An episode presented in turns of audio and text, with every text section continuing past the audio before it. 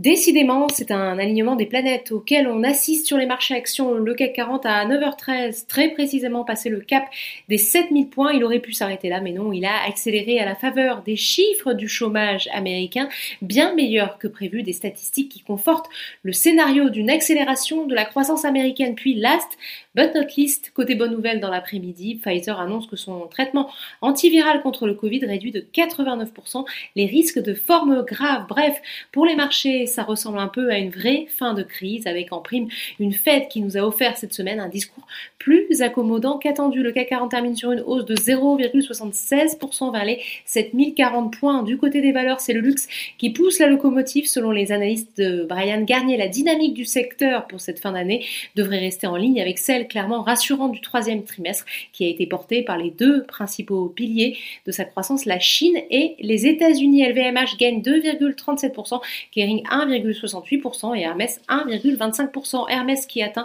un nouveau record à 1459 euros l'action. L'annonce de Pfizer dope le secteur de l'aéronautique, plus 5% de hausse pour Safran ce soir à la clôture. Airbus plus 4,50% à la hausse également.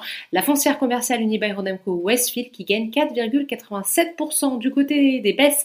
Le grand est toujours sanctionné pour ses prévisions. Le titre lâche encore 1,75% sur cette séance, la plus forte baisse.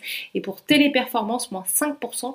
Lanterne rouge de l'indice, tout le segment de la pharmacie et des biotech est en repli après l'annonce de Pfizer. Eurofin lâche 3,65% sur le SBF 120. Valneva dégringole de plus de 11%.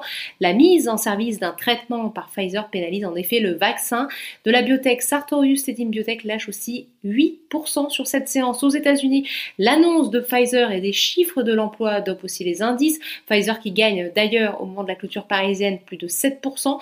Et, au moment de la clôture parisienne, les trois indices de la bourse de New York évoluent aussi dans le vert en attendant la semaine prochaine où les marchés auront les yeux rivés sur l'inflation américaine. En attendant, c'est tout pour ce soir, mais vous pouvez retrouver toute l'actualité économique et financière sur Boursorama.